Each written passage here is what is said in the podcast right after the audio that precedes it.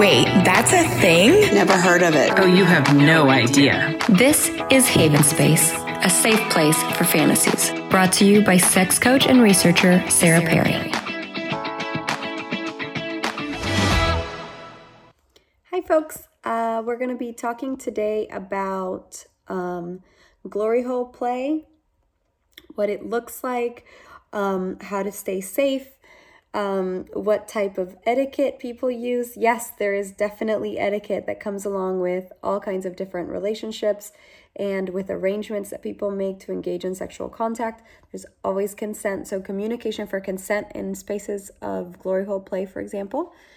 Um, we're going to talk about what categories it fits into, why people like it, what there is to like, where you can find it, where you can make this happen for yourself, and what that could look like also. Um, so let's jump right into it. So, glory hole play is essentially the idea that you could go to a location, private or public, where you would sit in a stall by yourself, um, sometimes accompanied, typically by yourself, and there are stalls next to you that have other people there who are also looking to engage in some form of sexual contact. Um, there are holes between the walls or some type of partition. And there is a way that you can actually access each other.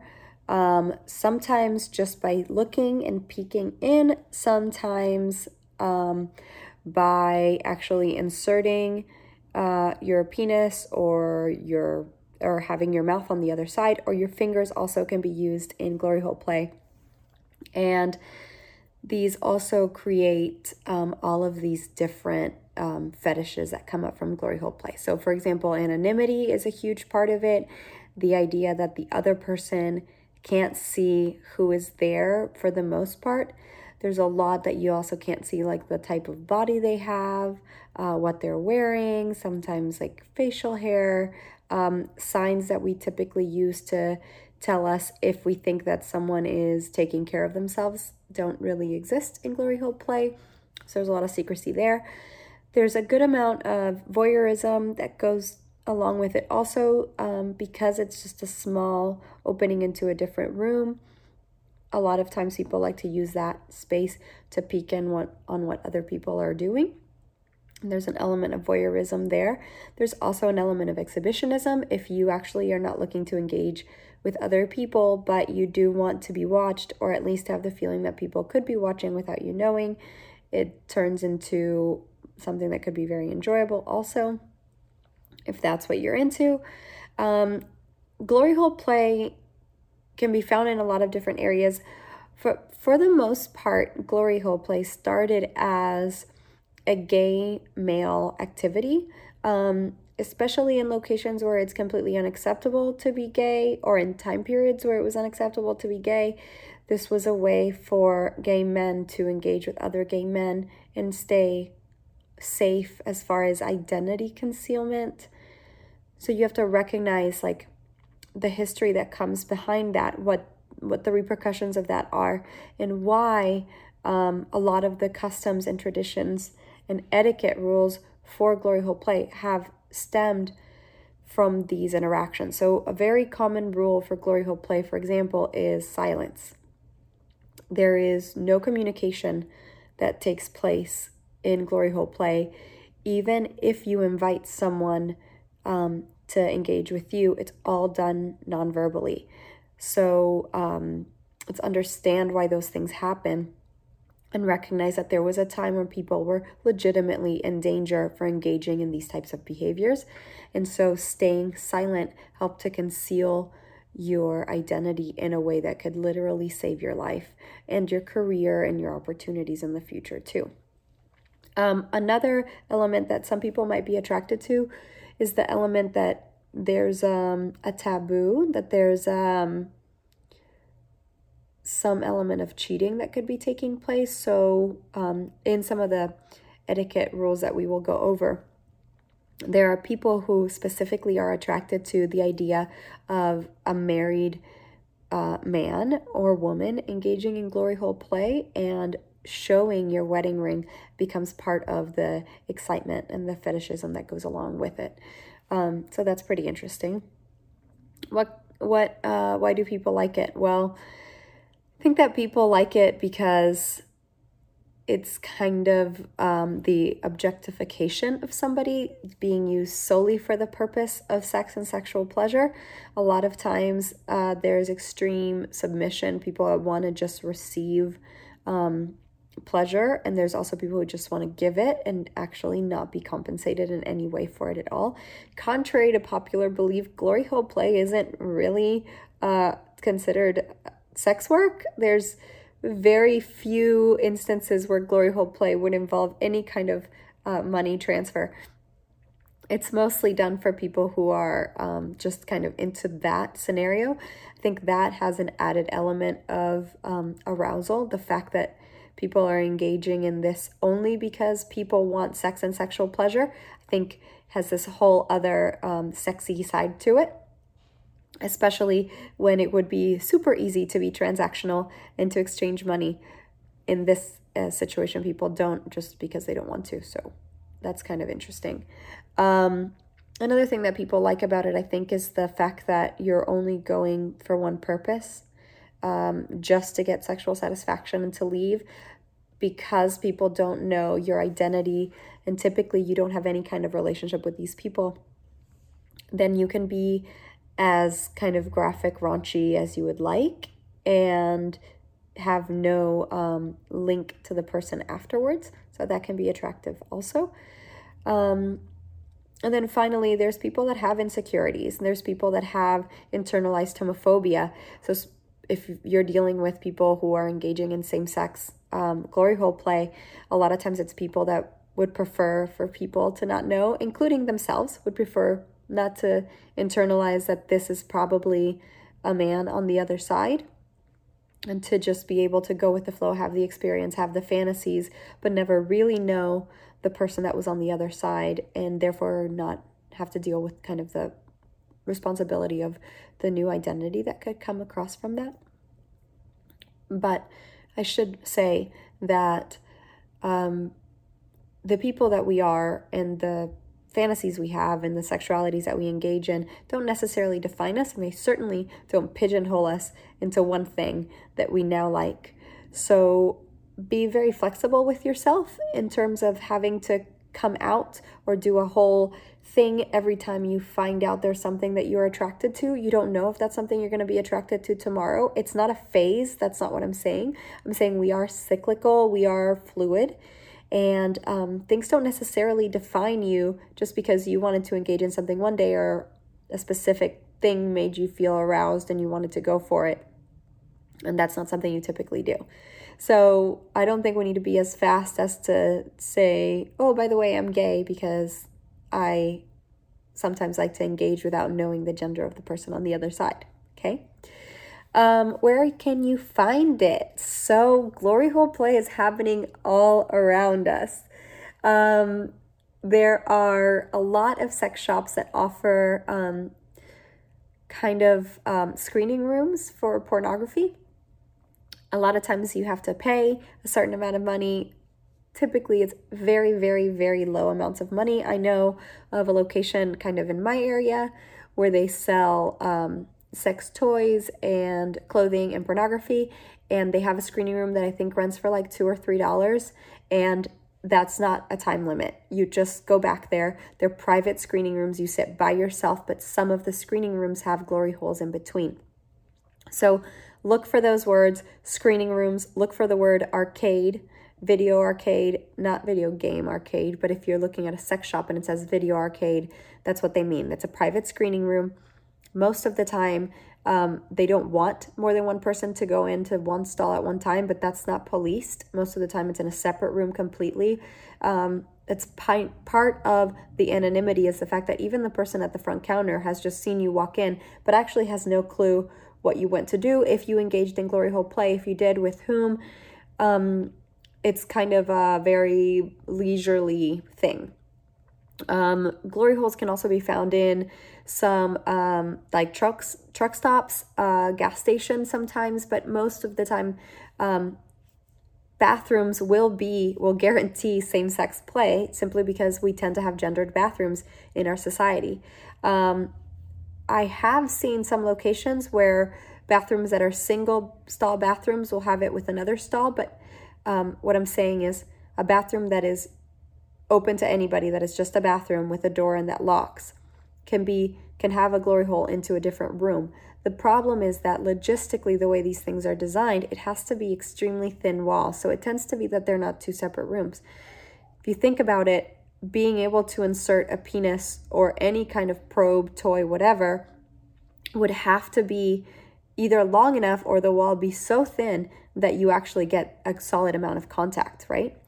Um, so if you're interested, go out, take a look. Um, the sex clubs in at least the Houston area, which is where I'm located, none of them have uh, glory hole play.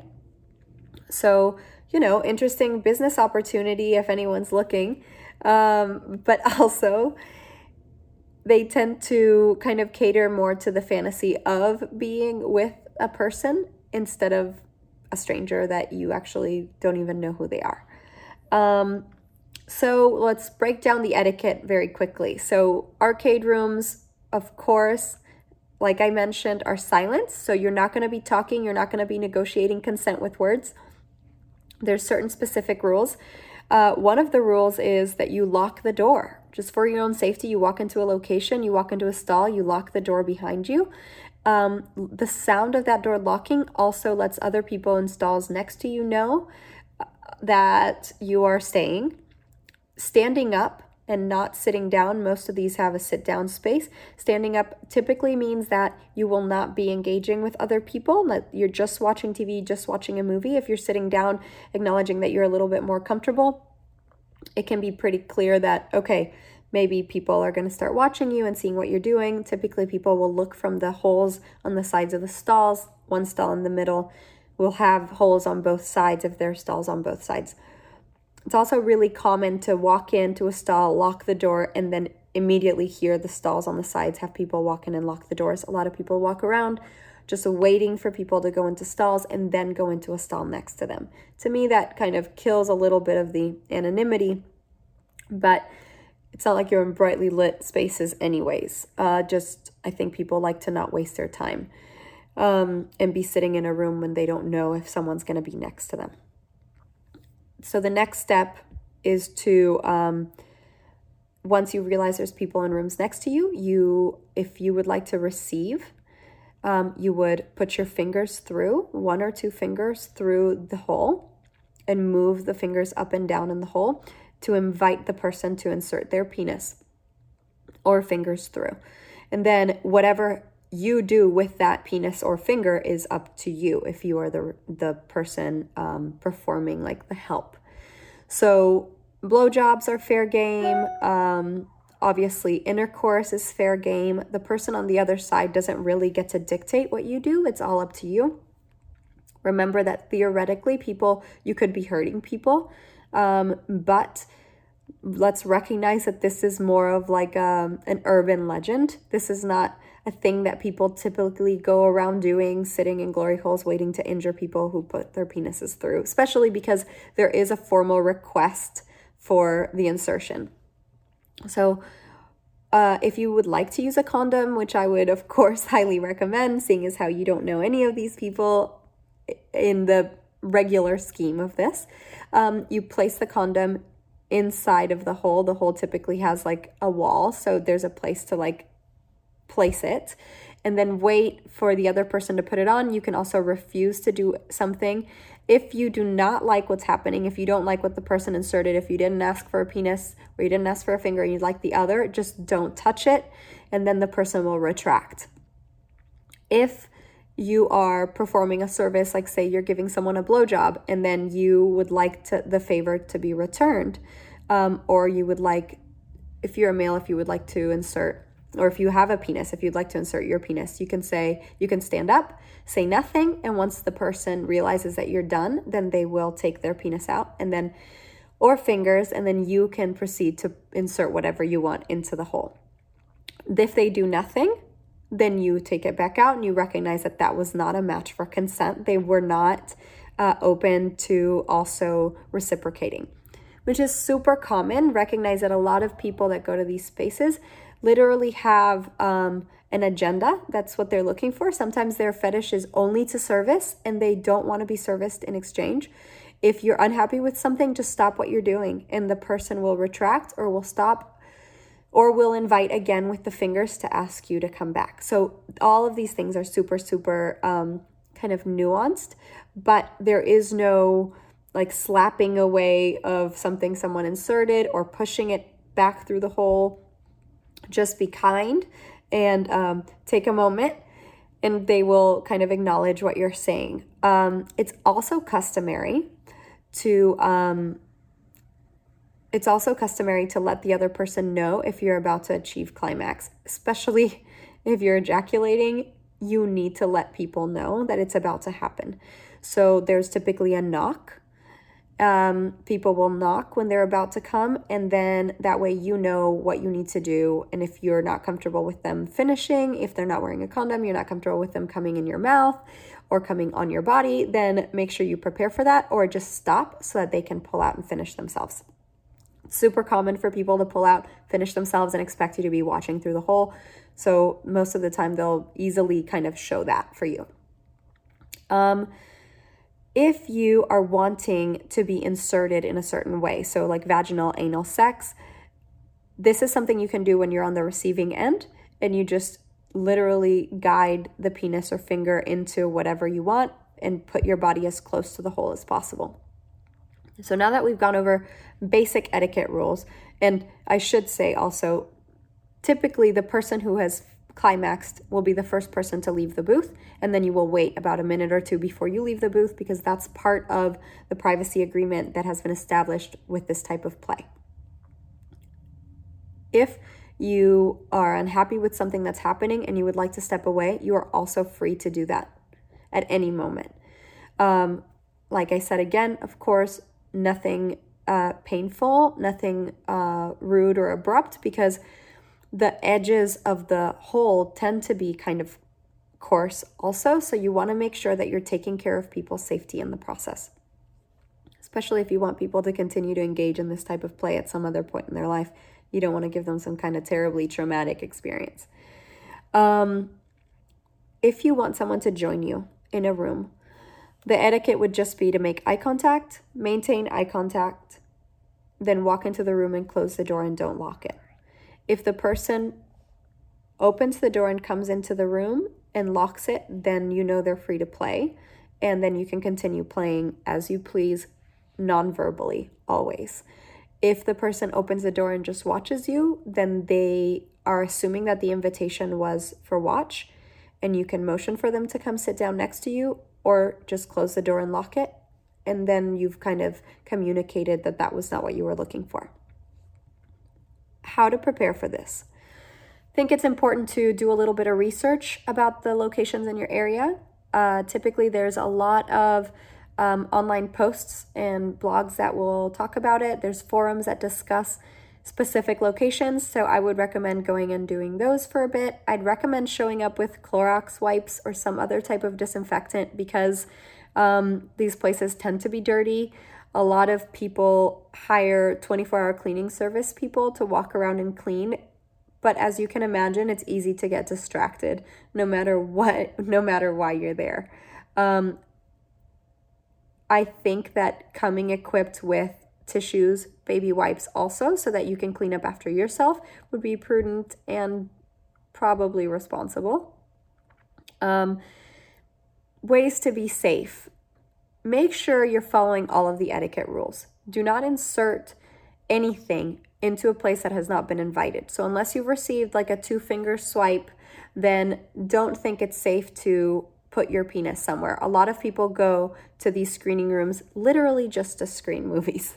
So, um, if you have any other questions, of course, get a STD tested regularly, wear protection. Uh, you can use some type of dental dam also. Um, but I think that overall, part of the fun of these establishments is the fluid play. So come with that in mind. Be kind to yourself, be kind to others. And if you have any other questions, feel free to shoot me a message or um, post a suggestion for a way that I can continue this blog. Have a great day, guys. This has been another podcast of Haven Space. Don't forget to follow us on Instagram at Haven Space by Sarah and on Facebook at facebook.com slash Haven Space by Sarah. If you enjoyed this talk, consider becoming a patron and helping fund more talks like this in the future.